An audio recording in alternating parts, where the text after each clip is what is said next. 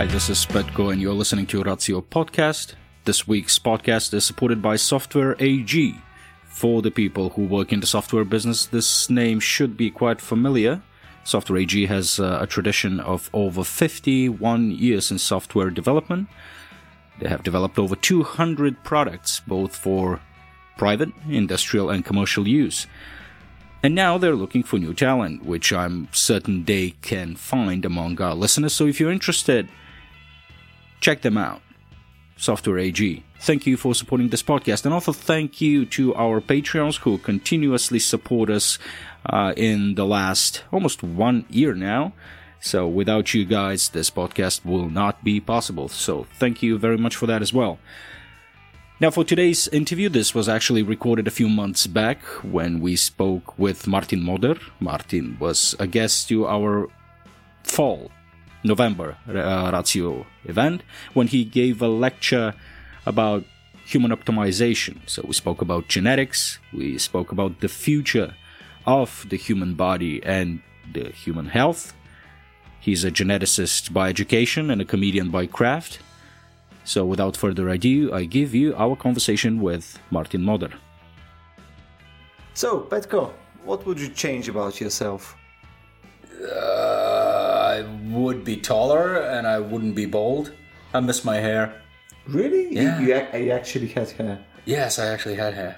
I never actually had hair. I mean, I, I, I haven't You got bald when you were 12? No, like 18 or something. I mean, uh, I don't remember basically anything before I was like 16 or something. yeah, but it does make life easy. I don't think that's the thing that I'm going to Hair? change. I'm going to give myself multiple orgasms, so the ability to have them, as I said before. Like right now? Not right now. What do you mean? Multi- I mean, I get multiple orgasms. No, you can have multiple ga- orgasms, but you need to have a pause in between them, right? Or you can do it. Can you do it? Let's not talk about that, huh? Today, today we're with Martin Moder. Hi, Martin. Hi, Martin. Yay. Welcome to our multiple orgasm show. Bonjour. Uh, Martin is a speaker at a November event this year. We're probably gonna air this like a month or so, or like probably more after the event. So hopefully it has not been a disaster in which we've all died. Uh, I'm just saying. I mean, it could- it Probably could not. happen. Uh, so Martin, you're going to talk about uh, human optimization. You're going to talk about uh, you know the stuff that Austrian people usually talk about. Come on, man. You didn't go there, you Well- fucking guy. I mean, I'm actually going to talk about fruit. this. Yes. yeah. Yeah, so I mean, what's what's the stuff that you won't be able to tell us at uh, at the event? I mean, what's the one of your top topics that you wouldn't be able to discuss with us? Actually, that's the very Austrian one. It's about xenophobia. Okay, So this this is a topic that I find highly interesting. You know, and uh, yeah, the, the problem is there are so many topics that are super interesting. Right. But for time reasons, I have to skip this one. Sure. but I will tell you now. um, so it turns out that a part of how we people, groups of people, interact with one another is driven by the unconscious fear of infections. Of Right? I mean, infections. Of infections. how so? Well, since the dawn of man, right? Uh, infectious diseases have been cause of death number one. And you know, the problem is nature can't really prepare you to avoid those diseases because you can't see them. They're pretty small viruses, bacteria, but you have something that is called the behavioral. I hate this word, Jesus Christ. I'm from Austria, yeah, right? Right. We, we established that. The behavioral immune system. That's the kind of immune system that makes you act in a way to avoid infection. That's the reason why you're not super curious when you see vomit or or stool or something like this. No, you just avoid it. You feel disgust. Right. Your hmm. disgust sensitivity is part of this behavioral immune system. Um, now, yes. No, no, go, go, go. No, I, I was trying to stop him. Yeah. he, he was You about to can't stop interrupt you, him. that man. Yeah. Jesus, Man with the multiple orgasms. you know me too well. It's a very small field of research, but, but here's an interesting thing, right? This behavioral immune system that prevents infections from reaching your body in the first place is especially active in people that are especially vulnerable to infections. For example, pregnant women within the first four months of pregnancy, their immune system drops massively because, you know, the embryo is to 50% of foreign material and it would Right. just be aborted. So after these four months, the embryo itself develops an immune system and the immune system of the woman shoots up again to a more or less regular level. Now, within those four initial months, it is known that women, they constantly feel disgusted by everything, right? Every smell or taste Right. that is slightly funny, they want to vomit. This is part of this enhanced behavioral immune system to avoid infection. But, and here's the interesting part, within this period of time, if you test them for xenophobia, their fear or their rejection of foreign people is elevated as well. Wow. So basically, pregnant women are racist. Exactly. no, I wouldn't say pregnant women are, are, are assholes in general, but you know, here, here's the thing. if you- Although, well, some are if you're racist to begin with. Probably it won't stop by getting impregnated, but that's another topic. No, but here's the thing: if you go back in time, right, those kind of infections that were most lethal to populations have often been those who were shared between populations that haven't met before. For example, when the Spanish people landed in the Americas, right, they killed millions of people, but mostly not through their bullets, Yes. but through the flu, through smallpox, and all those diseases that they've brought to this continent. In some regions, around 50% of the population collapsed due to these diseases, right? So this is the most dangerous part, and it seems to be the case. Those are mostly small studies, but it's a lot. But it's a lot of them. Meanwhile, that people who are especially vulnerable to infections, they get more xenophobic, probably in order to avoid infections of other groups, of people of the outgroup. Hmm. I And yeah. what, what, what, what, what I find especially interesting is that even mentioning vocabulary that has a lot of infectious terms in it, like rats and worms and, and, and whatever, mosquitoes, this already suffices to make people more xenophobic in the short term. And if you, if you listen to talks of, of racist ideologies, like Hitler, etc., Yes. they love to use this vocabulary. So they seem to have understood on some level what research is showing now that you can make people more xenophobic by by getting them into contact with the thought of infection. Yeah, I knew that xenophobia is uh, is a sign of weakness before. Now I'm happy to hear that studies actually Yeah. prove that. that's, that's really good. so basically, treating other people like a disease.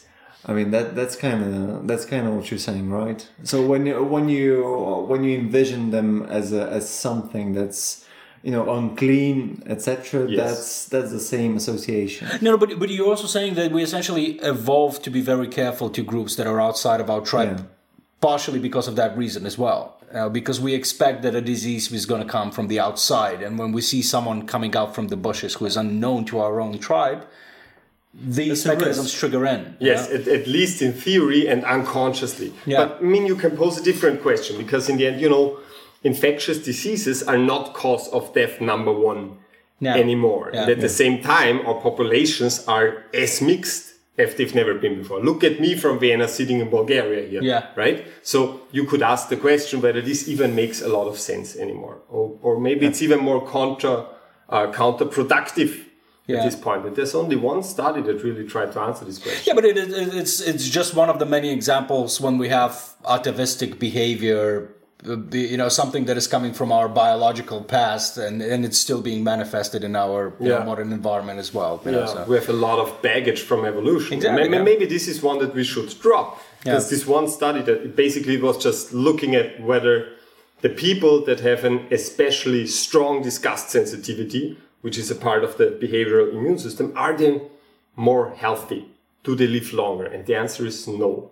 Hmm. So with the only evidence that we have at this point, it seems like there is no real benefit to it anymore.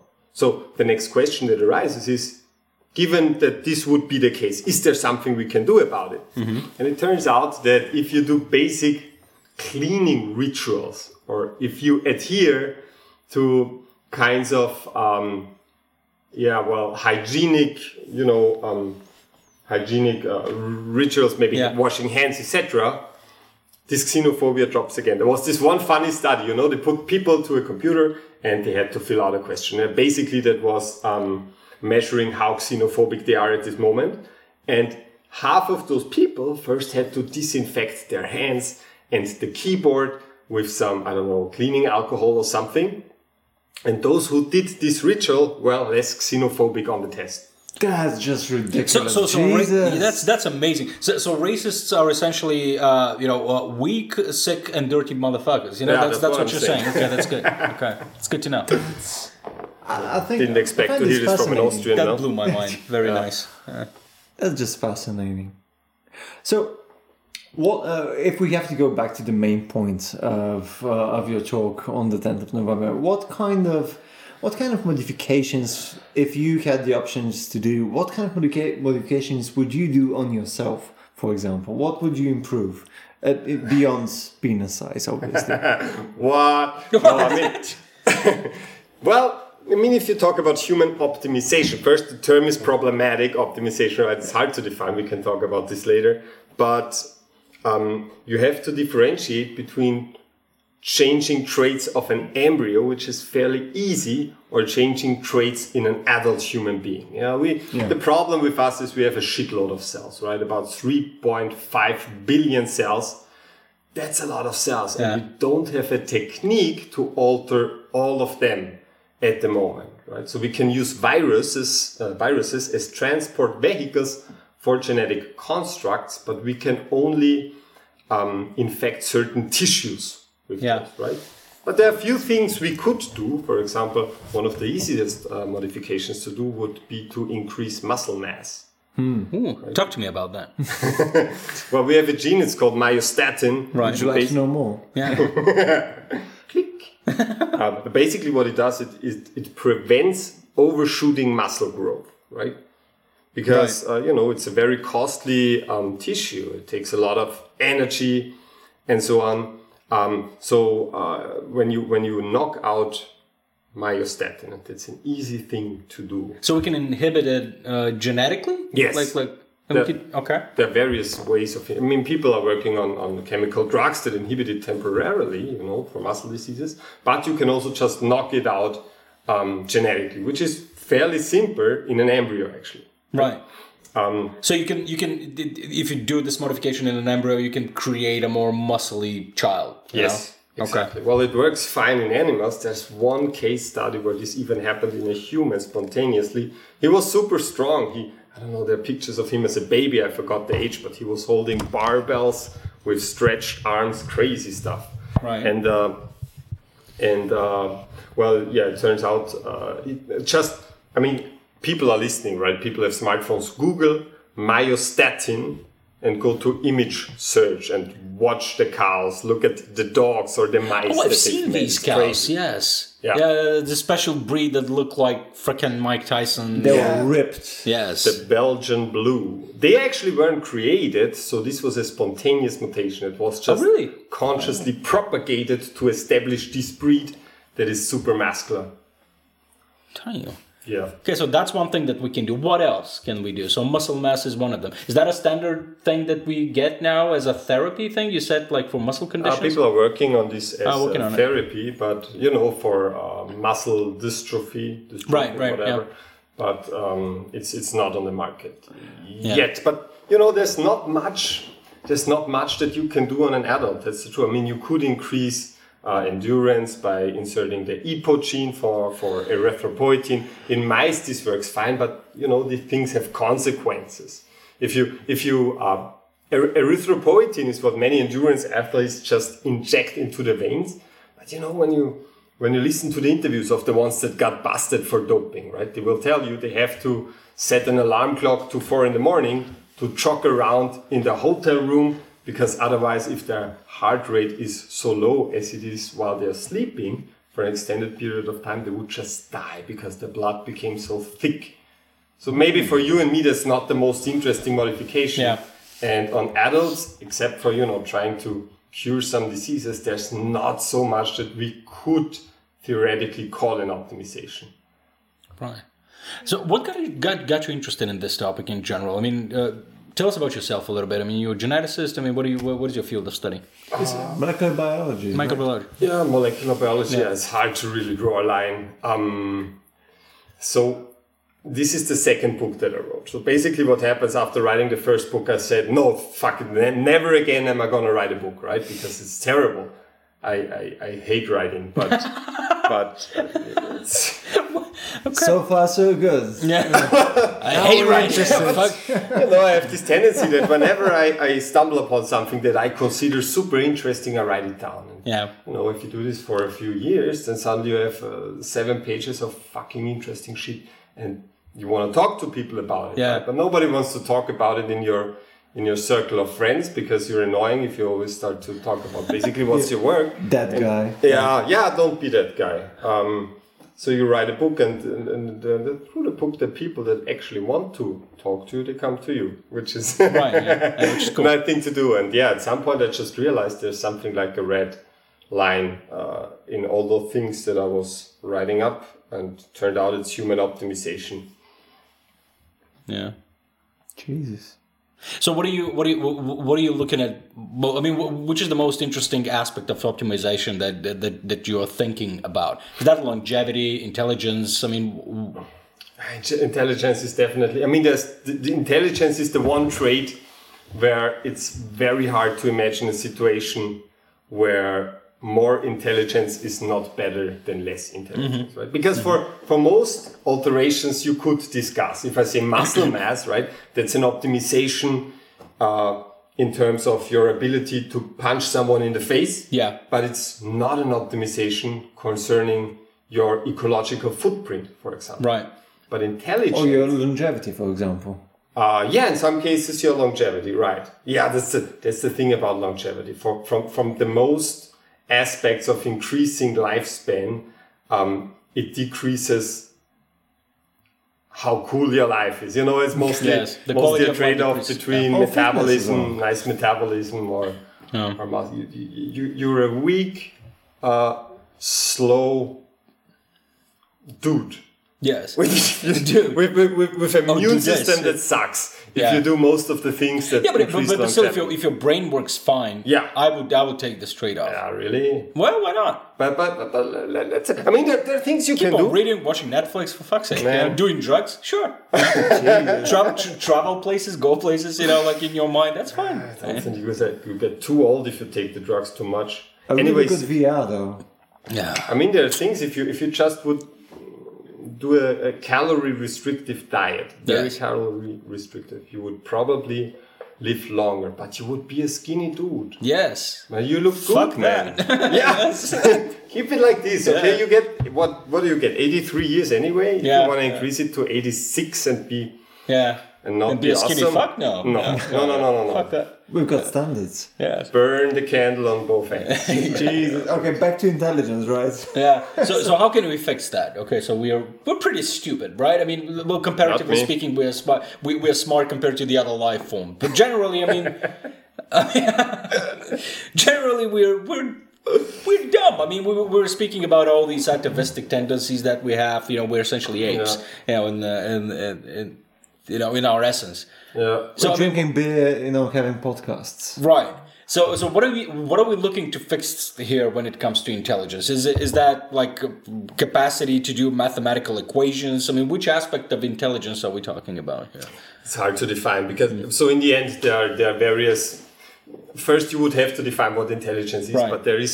It's, it's, I mean, there's there's like an abstract that is usually cited, but but in the end, it's what an intelligence test measures, right? Um, the thing is, you know, an intelligence test has some form of legitimacy if it correlates with events that you would associate with intelligence Right. Yeah. with uh, you know a longer lifespan, a little lower divorce rate, Well-being, not so essentially. Yeah. yeah exactly, and, and and your future income, etc. And, and what good intelligence tests do, they correlate with this strongly. They are they are, they are okay predictors for that. So, um, but here's the thing: intelligence. When you do an intelligence test, like a regular IQ test, you measure different, let's say, categories of of problems to solve. Right? You got to rotate stuff in your head. You got to do Yeah. some mathematics, etc. And So people wonder why could you express this as one number, such as IQ, right? If you mm-hmm. measure all those different things. Not a series of categories. Exactly. But but here's the thing. Those who are very good in one category tend to also be very good in the other categories. Right. They're not independent of one another. They correlate, Yeah. right? Um, Because yeah. verbal intelligence is sort of related to spatial intelligence as well, and to, to, to many other types. Yes, you know, things turns out there are brains that are more efficient than others. You can Yeah. even measure that with glucose consumption. Yeah. A brain that scores high on intelligence tests doesn't work so hard to solve problems than a brain that doesn't. Right. It even correlates with brain size, etc. So there, there are many lines of reasoning to tell you that those things measure something that is not too abstract to have a value. Yeah. Uh, what was the question again? All right. So if we measure this stuff, so again, different questions that you can pose. One is, uh, is there a genetic component to it? And you can test this with various methods without needing to know which genes are actually involved. Turns out there is a genetic component. It actually depends on the age of the people that you measure, which is quite complicated to explain. Um, but if, as we are sitting here in our age, probably the heritability of intelligence would be about 50%. All hmm. right? Which doesn't mean that we are only responsible for half of our individual intelligence. It basically means that if I would measure people of our age, 50% of the differences in their intelligence would be explainable by, genetics. genetics, yeah. Very different statement, actually, but one has to think about it. I think I read about that. Uh, the the thing that you said about age and intelligence is that in, in the beginning for kids, you know, you can you can affect intelligence quite a lot. You know, if you read to them a lot and do, do, do, do, Mm-hmm. Yeah. you know, and they can show statistically significant difference with their peers. But at some point, you know, when we become 25, 30 ish. We, we go back to our sort of genetically predetermined level of intelligence. So you can give small boosts in the beginning, but eventually you go back to your, you know, Yeah, this is- ge- ge- genetically This is so level. fascinating. I've you never can go heard about this. Yes, You can even go one step further. There are these adoption studies where you take children that have never met their biological parents, right? Right. So here's what happens. In the beginning, when they're very young, their intelligence correlates strongly with the intelligence of their adoptive parents. Yeah, with the environment, essentially. Exactly, with their environment. But the older they get, then this correlation gets weaker and weaker.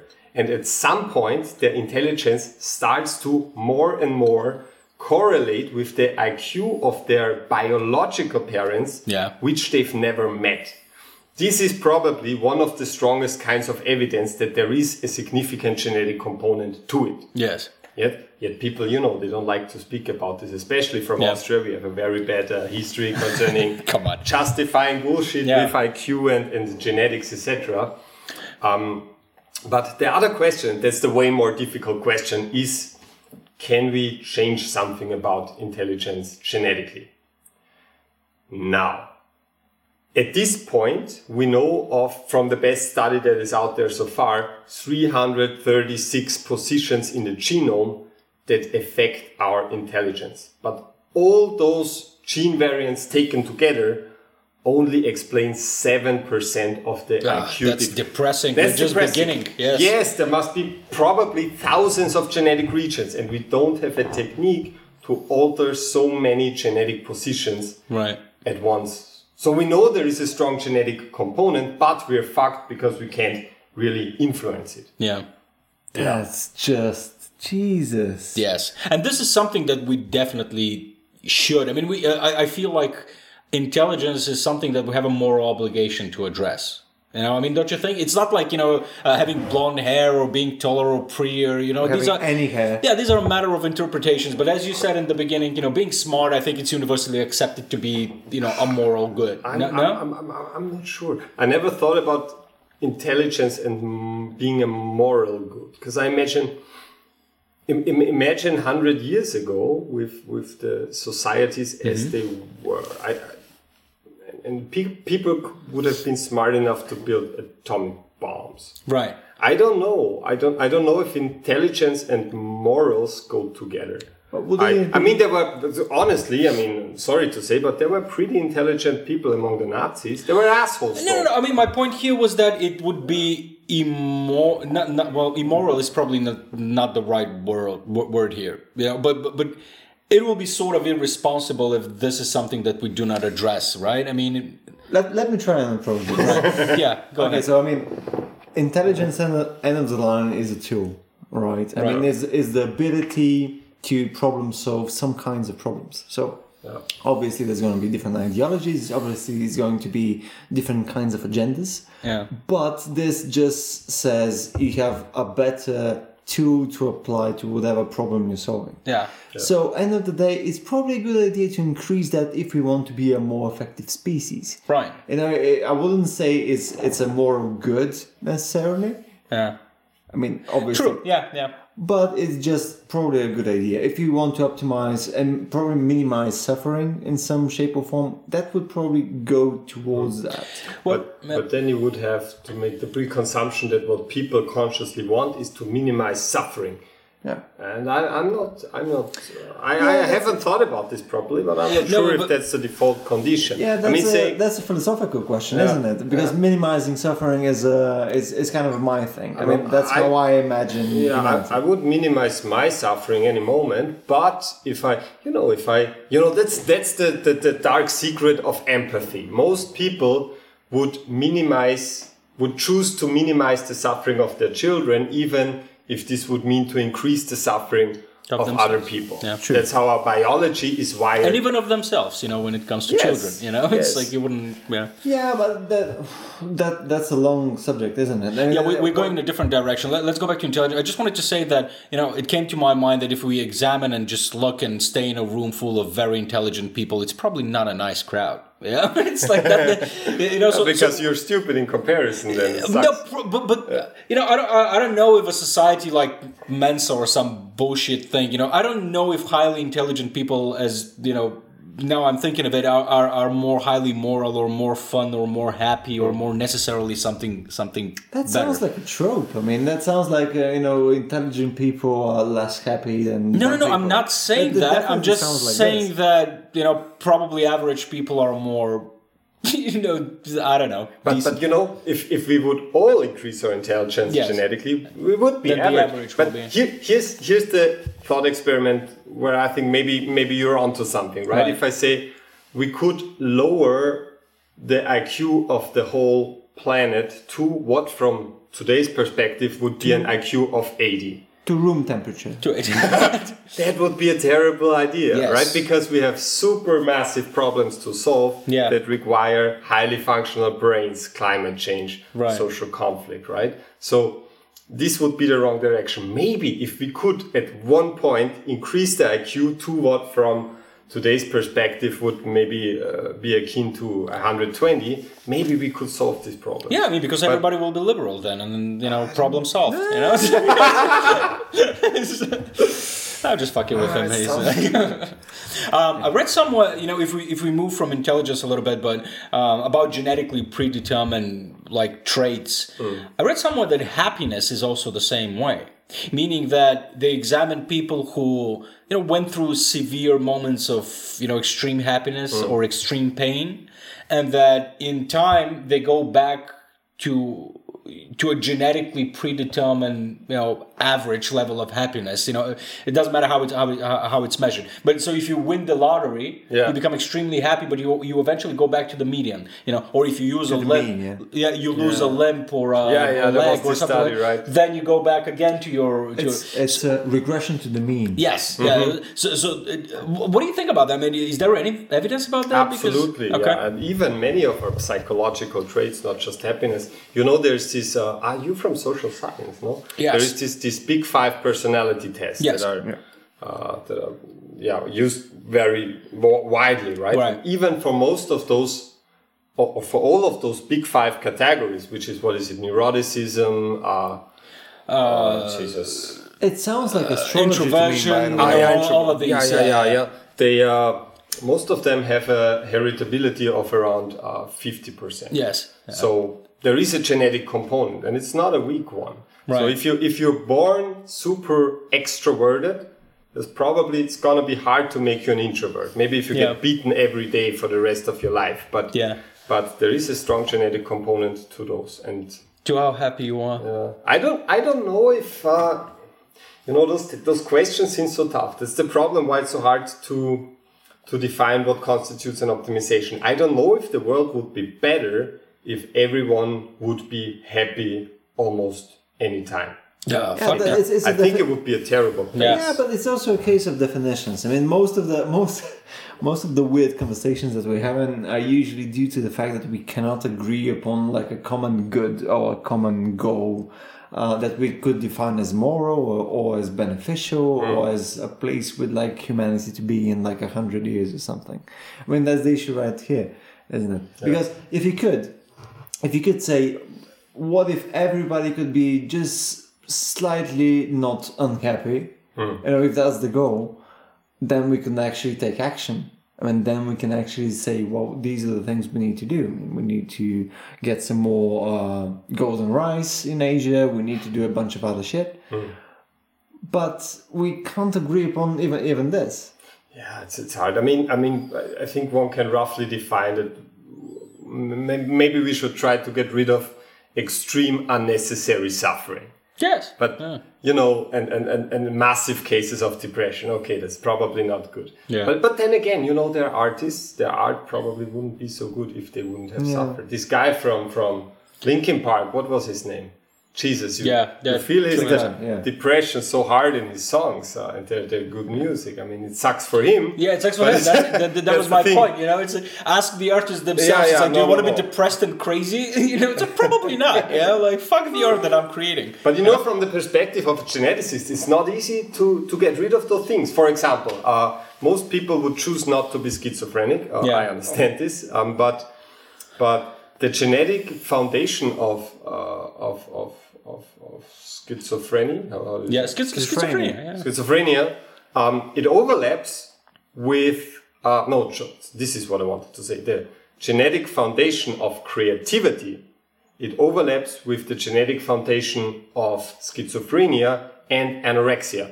So, if we would say make people, it's an optimization to make people uh, cut out the risk factors for schizophrenia and anorexia, we could do this, but we would also take out some of the Fuck. uh, risk benefit thing, factors for creativity, right? Because the genome is messy. You don't Yeah, have the yeah. one creativity gene. This shit overlaps like crazy. Yeah. And that's why something such as an ideal genome cannot exist no matter what the Nazis say. Yeah. Uh, right? Yeah. They're not saying much recently. I mean, I'm just saying. Yeah, they, they got quite silent. They don't call themselves Nazis anymore. They call themselves uh, Jeff. Identitäre. What?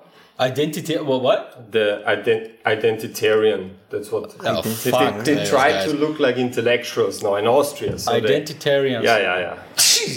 We're not big on Austria in general. Yeah, That's Um, better.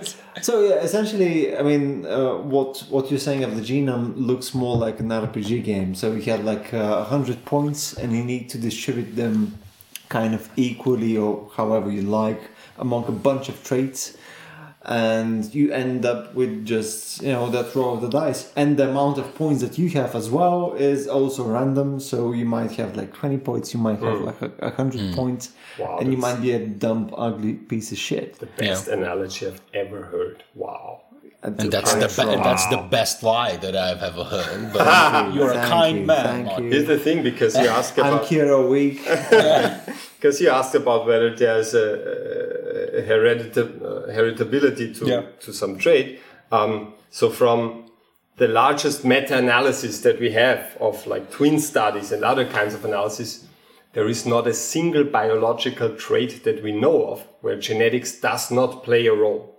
Right. There is none that we know of. So whatever trait you're thinking about, there is a genetic component to it, right? Yes. It's differently strong, right? You can't choose your eye color, except for maybe if you stare into the sun Right. without glasses for five hours, then it might get a bit Yes. lighter, but, but there's not so much you can do. But then there are other traits where at least to a certain degree, and even if it's a small contribution, genetics plays into it. Right.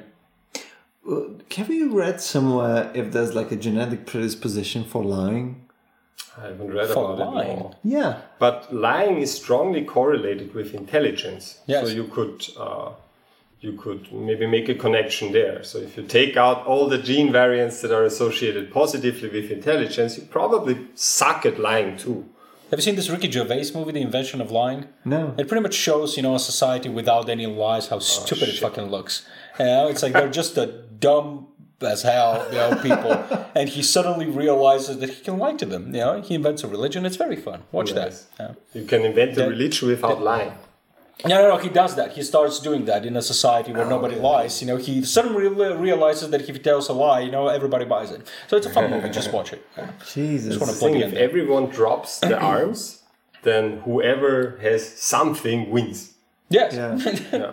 Right. Yeah, it's an arms race, Yeah. right? Lying and just being able to tell somebody, Mm. uh, you know, being able to figure out if somebody is lying, that that would be kind of cool. See, maybe that's what we should do first. Maybe we should remove the capacity for lying first and then we increase everyone's intelligence. Then you always know what people are up to. But that's a terrible idea. That's th- th- th- that's my point. You know, when we when we speak about the future and everything else, you know, it's like that when we try to fix certain things that define us as human, we will cease being human. You know, it's like, and we might lose. Would that you be a bad thing, though? Hmm. Yeah, I think. Well, because I'm sort of homo egoistic right now. You know, it's like Homo I'm, I'm. I'm, I'm looking. I'm looking after my species here. But but as you said, you know, we we get rid of some negative traits, but we lose some of the positive ones as well. we- so we. Yes, we, we will definitely stop being human at some point. Yeah. I don't think it's too much in the future. If, if you define it as, as a, how do you call it, uh, Artenbarriere, Let, let's say as a species, the moment you can't breed with others of your kind, Yes. uh, women in that case, um, you per definition stop belonging to this species, right? Right, right, And yeah. and uh, this will happen at some point because you know people are already working on artificial chromosomes that might harbor some traits that could be beneficial to people, right? If I have a different set of chromosomes, I couldn't breed with you if you were. What, what do you mean artificial chromosomes? I mean, what, how how Well, do you you, know that- engineer artificial chromosomes? Th- th- that's the problem with techniques as we have it now. Actually, you can almost print chromosomes, right? We're it's called so the whole uh, field of research is called uh, synthetic biology, Right. and one of its aims is to basically print chromosomes from scratch. They made huge steps in those field recently. They can they already managed to well they can print the chromosome of bacteria and put it into an empty shell, so to speak, and it starts to live and proliferate. Right, that works. That's cool. So they That is- created a life essentially out of At least the DNA of the life, right? It's alive. And, and, and they even managed to do it with chromosomes of yeast. So Yeah. we can't be too far away from making human chromosomes from scratch, right? Right. So if you want to add traits to people, it's very, very hard to to insert these genes somewhere into your genome because Yeah. wherever they jump in, they destroy whatever has been there before. But if you just stick into the cell an artificial chromosome, you don't have to deal with this issue. So you could put traits into cells without having to destroy anything in the genome. Right. That's why they do it, hmm. right? And you know, at some point, it will be tempting to just have the latest version of whatever chromosome, and there's heat resistance and maybe some cancer resistance, blah blah blah. You get the last update. You, know, You just, you just, you don't have to fiddle around in the genome of your embryo doing an in vitro fertilization. You just have to insert this one thing that is tested and safe, maybe at some point. And per definition, this person won't be able to breed regularly with someone else and giving, uh, spreading forward its traits.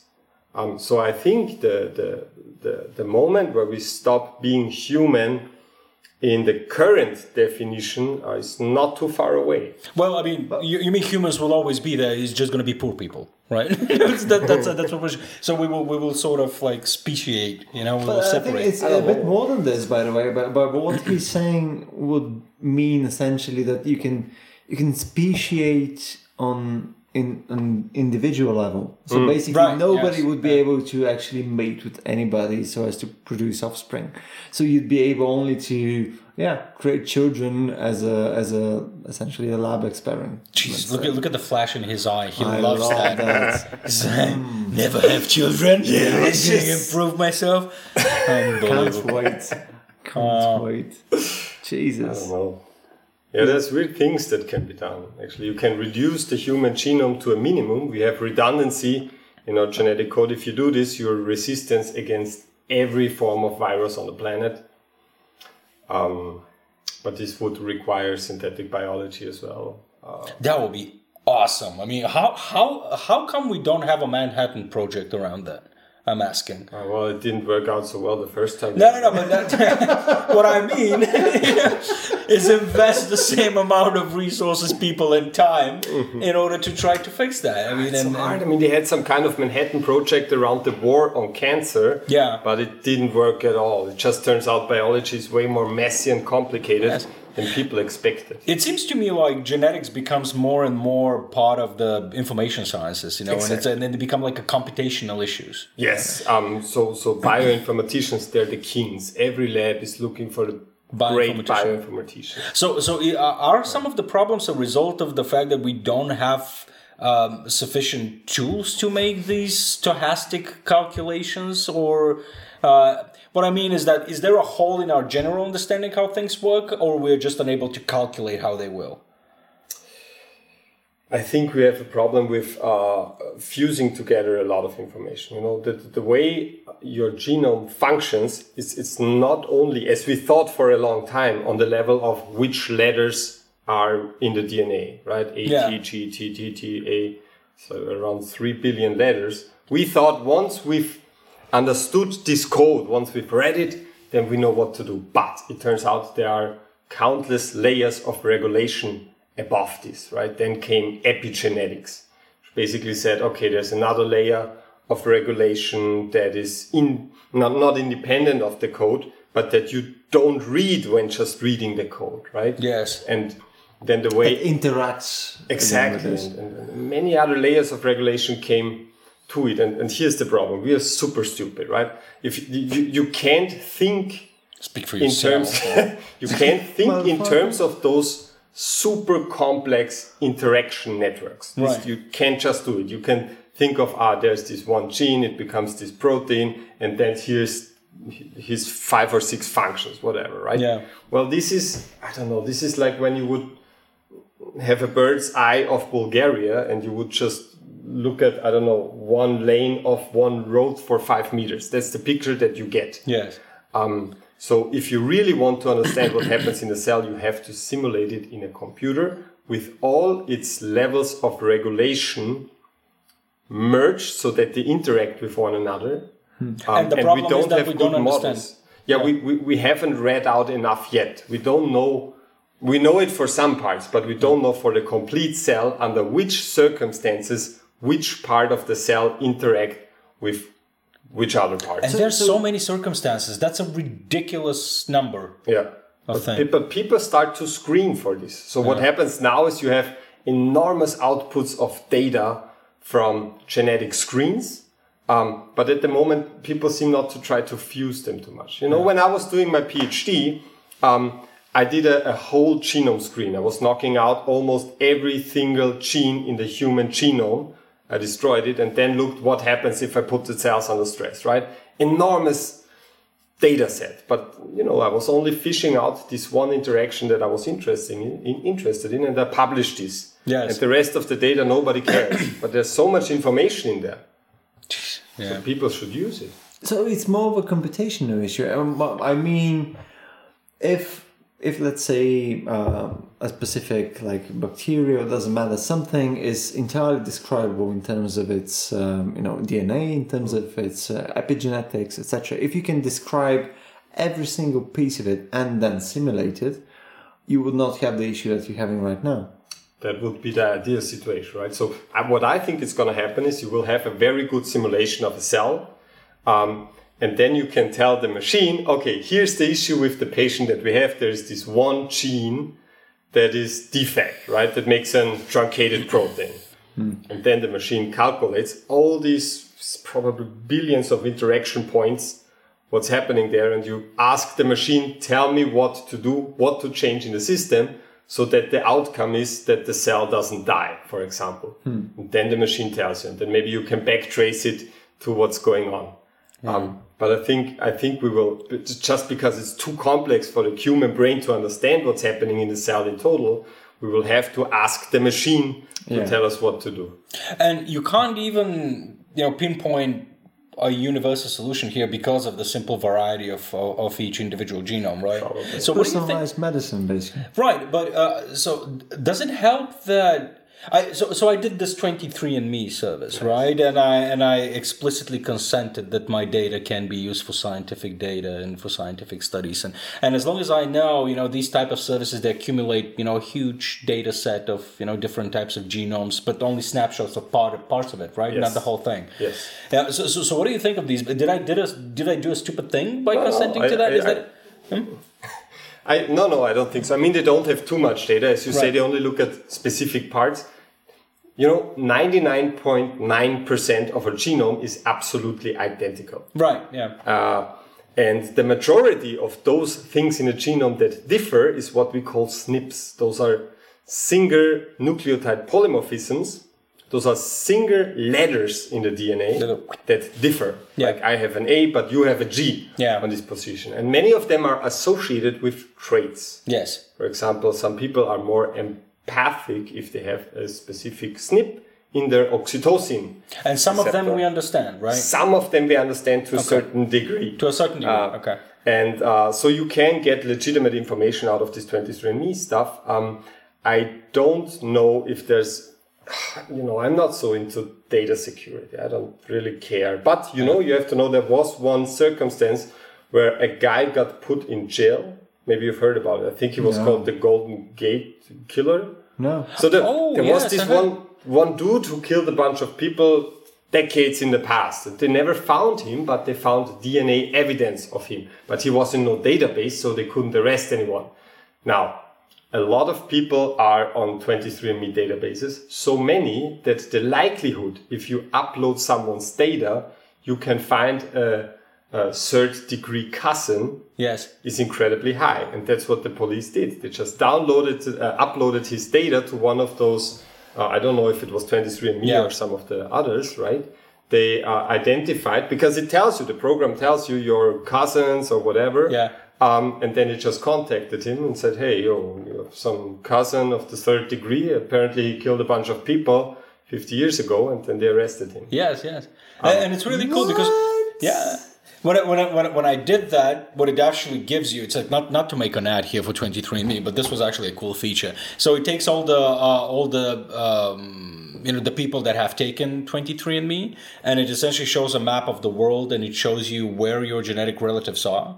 You know, and I have like four, third, second cousins, you know, spread it out all over the globe. You know, and it's and it's really cool. You can contact these people, but there's some traits that were odd. You know, and they they were saying, for instance, things like uh, uh, boldness and you know probably not you know, so they got this wrong you know, but but so i'm just curious you know about the um how how precise Yeah. you know commercial uh, dna Yeah. But sampling so- is so Isn't it here's- probabilistic as well, though? Uh, let, let me just. It probably is. Yeah, yeah. I mean, it's it's not like you definitely be, be bold. Yeah, like yeah. a seventy percent chance you Yeah, will be. so some things are probabilistic, some are not. For example, I from my 23andMe, uh, I got a very clear statement that this one drug that some tried to use as a smart drug called modafinil wouldn't work for me.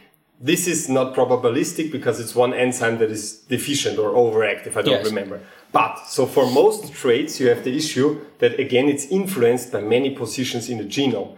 And for boldness, uh, I think if I remember correctly, around uh, 73 SNPs are known. jesus And it tells you each of those SNPs individually. So probably, I don't know how many of them Yeah. they measure, but you will probably, if you look through the data set, have 10 uh, SNPs that say, yeah, increased chance Yeah. of boldness, then maybe five that say decreased chance of boldness. Yeah. Um, and what you would have to calculate is, I think it's called a genetic risk. I don't remember, but you, you can roughly calculate uh, with a certain method your overall risk, but it still will only tell you probably with a 30% chance what's going to come out from this, right? So I, I, I think those 70 something SNPs of boldness, they only give you a 37% accuracy. Accuracy, so, right. Yeah, it's just genetic is a mess. It's, it's Right, really right. not straightforward. But the the the, uh, the the ancestry part is also really curious, you know, because uh, it's difficult for me to explain to lay people, uh, n- not to lay people, to any people who are not geneticists.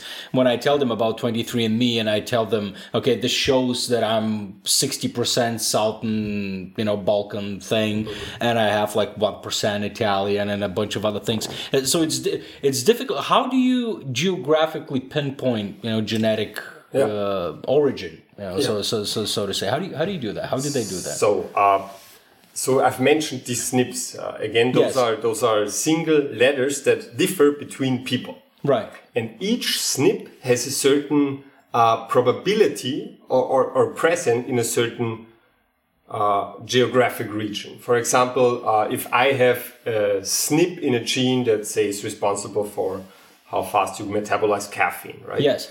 Um, this would be then, for example, uh, the likelihood of having this one SNP if you're from North America might be 70%, but if you're from South Africa, Africa, it could be 30%, right? Right. So you have a higher likelihood to be from America if you have this one version. Because so it- this, yeah, go ahead. sorry. This doesn't tell you a lot if you look at one single SNP, right? Because okay, seventy percent here, thirty percent here, you could still be from where the thirty percent. Right. But if you look at a longer section of your genome, and within this longer section, all of the SNPs um, are compatible with a certain probability of a certain region, then the likelihood that this part of your genome originated from this geographical region is very high. Right. And, and they look at many thousands of SNPs. I don't know the exact number. So in theory, this is serious work, but it has to be taken with caution because in order for this method to work, you need very good data sets basically from all regions Right, yeah. on the planet. Hmm. And the data sets that those companies are using, they're not uh, public. You can't check how good they are. Yeah. So you basically have to trust them It when might they be say based we on have 100 people. know, Exactly, uh, and if it's based on 100 people, it's probably bullshit. that. Uh, but still, we can see, you know, some uh, prevalence of certain, uh, I, I want to call it genetic traits, but, uh, you know, SNPs, as, as you said, that are typical for certain area because these are essentially adaptations to the certain environment or food or, you know, stuff like that. Or yeah, they're not necessarily proper adaptations, but they're common in this region. they're common. But, but why would they For, be for, common for in this example, the trait of losing your hair is probably not an adaptation to the environment, but it's a trait that maybe is more present here than in some other part. But how does a trait come out, come up to be? You know, it's Could be uh, a sexual selection. it could be a sexual, Sexual it's more selection it could be a bottleneck effect. For example, Right, there's yes, an, an yeah. island where people they are all color blind, basically because some dude was color blind and had a lot of sex on this Yes. island. Um, so then islands. Yeah, it's very interesting. it's yeah. not always beneficial. There's a lot of, you know, uh, I, the, the, the people were often, uh, their evolution is weird, right? It, it only selects against what kills you or what makes you impotent in some Yes, way. Yeah? yes. So people were often wondering for a long time about the form of Chinese eyes. Yeah. And it, it turned out that, if I remember correctly, it, the, genetically, this trait is sitting very next to another trait that had some kind of survival benefit. And traits that are in close proximity genetically tend to get um, inherited Yeah. together, right? Yeah, so That's there really cool. are many traits that don't make any sense, but genetically it just worked. Yes, and you see, and you just saw a perfect example of uh, what is called Europocentrism because you know, there are many, there are much more than we are. You know, the people with that kind of eyes, but we still ask the question in this way: Why are they different? You know, it's, it's not the other way around. You know, it's, it's, it's not like what's wrong with white people. You know, it's like what's wrong with them. A hundred times more. yes, they're, they're like, oh, we were just a small part of. Yeah, we always do that. Oh Jesus, that's very conquistador of us. It's it's uh, you know it's it's such a fascinating field and uh, and and it's it's probably so difficult to be in it because you can see all the possibilities, and at the same time, it's it's it's in such an early stage that it's probably very frustrating to be in it. By realizing how freaking complex it is, yeah, know? It's also it's also the best time to be in it. You know, Yeah. There- there, there is this new tool, uh, CRISPR. Yeah, CRISPR, which yeah. is this gene scissor. You know, and they, they develop it so rapidly. You know, Yeah. the last one, the latest version, which is the most interesting of all, was just published not even three weeks ago. Yeah, a few weeks back. Yeah. Oh man, and and and you know, you can buy it on the internet for sixty five dollars. Fuck you! What really? Yes, And it's what- on what- what it's on it's on Etchin. That's that's where I bought my CRISPR stuff all the time. So what do you do with it? costs nothing. Um, so CRISPR is this tool. So until now, it was it was always easy to handle, but it had a lot of side effects. Saying we call it off targets. That's when you do a genetic alteration that you didn't intend to do. Yeah. This can't basically happen with this technology. And at the same time, it doesn't even have to cut your genome. It can just exchange a few base pairs, uh, roughly Really? speaking. Yeah. Yeah, they fused it with another enzyme and they've added a few things to whatever guides the. So it's the- less invasive in a, in a way, you know. Yeah, just you, you can do way more alterations at once because if you cut the genome at too many positions, as the uh, as the old CRISPR would have done, yeah, the cell just dies, right? The cell doesn't like damage. That's why when you lie naked in the sun for five hours, you can peel off your skin afterwards. yeah. Yeah, it, it has self repair mechanisms as well. Exactly. Yeah, we actually had a we had a podcast episode a, a bit back with a CRISPR specialist. That was yesterday, man. Yeah, Yeah. was it? It was this week. yes. I don't know. That was yesterday. Could be. Yeah, Yeah. yeah. Well, that was really fun stuff. Yes. There was a guy also. Yeah, but uh, he was. Uh, you know, the conversation was around the the the fact that you know CRISPR is such a efficient tool, but you know the limitation is obvious. You know, if you, we can't test it with humans, you know, we really. You know, we, we, we, we can't really utilize it as as as much as we would like to. I mean, they did test Yeah. it with humans, they just They did, fucked it up. Yeah, they just fucked it up. But but, but you know what I mean. The large scale studies are very difficult to be done. You know, by using CRISPR. You know, They we're still. eager to test it with humans. Yeah, yeah. Well, I, I, I bet I, I bet every geneticist is sort of like, Shh, uh, want to try this out, but it's it's But not you must allowed not for good say. reason and for good reason. Yeah.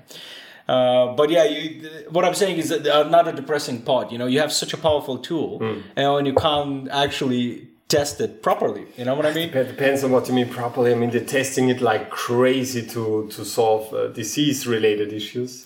Right, but, you, but but but they're still testing it on rats and on other things. You know, and testing. I mean, yeah. you can use CRISPR for with, with, with various uh, ideas, right? You can try to cure AIDS with CRISPR. Yes. Uh, by taking out immune cells, correcting them, putting them back in, right? Th- Right. This is stuff you can do, but you know, Yeah. The, the stuff that I would consider optimization, yeah, as problematic as the term is, this you can't really test on humans. They do Yeah. a lot in mice. They injected um, a, a virus into the monkey leg that made it super strong and, and, and massive within weeks, and it worked. This Yeah. was before. This wasn't even CRISPR, but but this is stuff that you can do. But same thing is. Yeah, but again, I mean, you, you, you're saying optimization is a weird word, you know, and you have to be careful with it. But you know, uh, uh, vaccination is an optimization, you know, and now we don't consider this to be you know, morally dubious. You know, it's like it's clear, you know, that's that's the right thing to do. But It it, is- it feels like there's there's like a boundary, doesn't it? I mean, it feels like using tools like outside of, of your body, whether it's whether it's like a weapon or clothing or whatever. Yeah. That's fair game.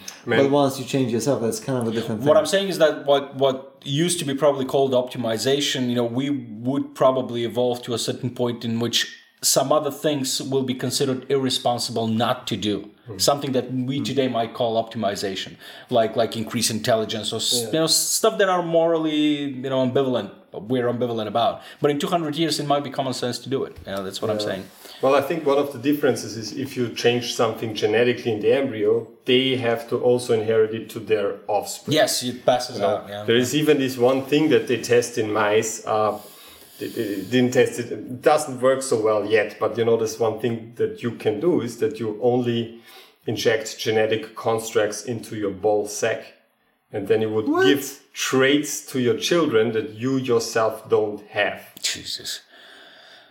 Take responsibility, God damn it! Yeah, like do it to yourself first.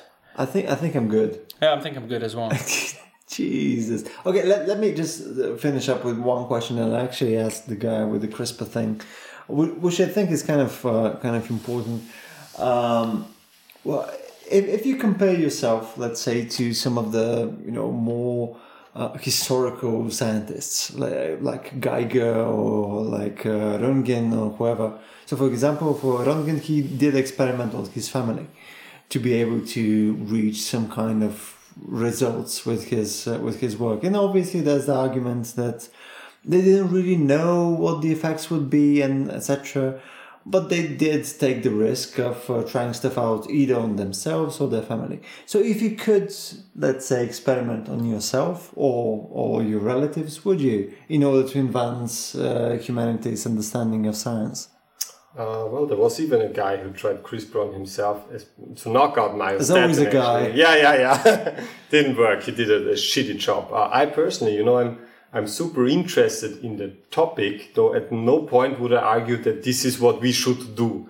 Because in the end, Yeah. I, I don't know if, if what's gonna happen, and I think we're, we're kind of cool as we are. Um, I don't Yeah, but think it's that easy there's- for you. You're a handsome, muscly guy. Yeah, look at you.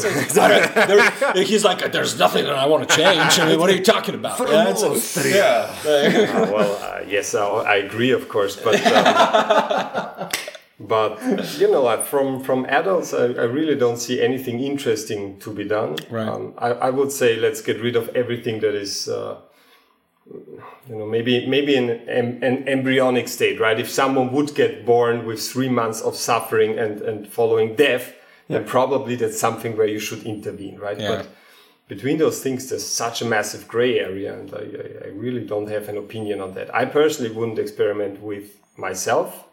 Um, you know, when, when you talk about the things, yeah, you, you can optimize yourself so well by stop eating shit and going to the gym. Yes. Uh, that will do so much more than anything we can do genetically. Right, Right. yeah. Let, let me introduce uh, a variation of a trolley problem to you then. All right. Okay, so let's let's imagine that you figured out like a specific specific treatment, like let's say like a virus that carries a specific kind of change that's would in time cure some specific kind of disease, and you can measure this if you apply it to yourself. But there's potential serious downsides. Let's say you can cure cerebral palsy or something. Doesn't matter. Uh, if you can do it and you have a high chance of being right, but you can't really try it with somebody else, would you try it on yourself with obvious risk of dying? Would you try it on yourself so as to give that knowledge to humanity? Yeah, would you sacrifice yourself for the benefit of No, others? I'm a scared boy. That's a that's an honest answer. It's not a very dignifying one, but but still, I give you that. Yeah, that's fair. That's fair. I wouldn't do that as well. Fuck humanity. Yeah. Okay, I'd like to end on fuck humanity fuck as a high point of Right. the podcast. Martin, thanks a bunch for coming uh, after having a few beers to to whatever this is. Yeah, we're looking forward for your talk. Yeah. Yeah, again, this is probably gonna be like like a month or something after the talk, but I'm really looking forward to checking it out on the 10th of November. And as an uh, uh, as an aside, again, thank you all for supporting our podcasts via Patreon, patreon.com/slash RatioBG. Uh, there's like a bunch of people that do this already, which again continues to amaze me that this is kind of a thing. So thanks a bunch for everybody that supports us. Also, uh, thanks for everybody that actually stuck around for an hour of uh, of our podcast. I mean, we try to do kind of concise podcasts, but again, they always end up being about an hour. Stop apologizing. So- Stop apologizing. come You're on. doing a decent job, man. Come on, Yeah. give yourself some credit. It's fine. So yeah, thanks again for listening. Thank you. and good night. Good night.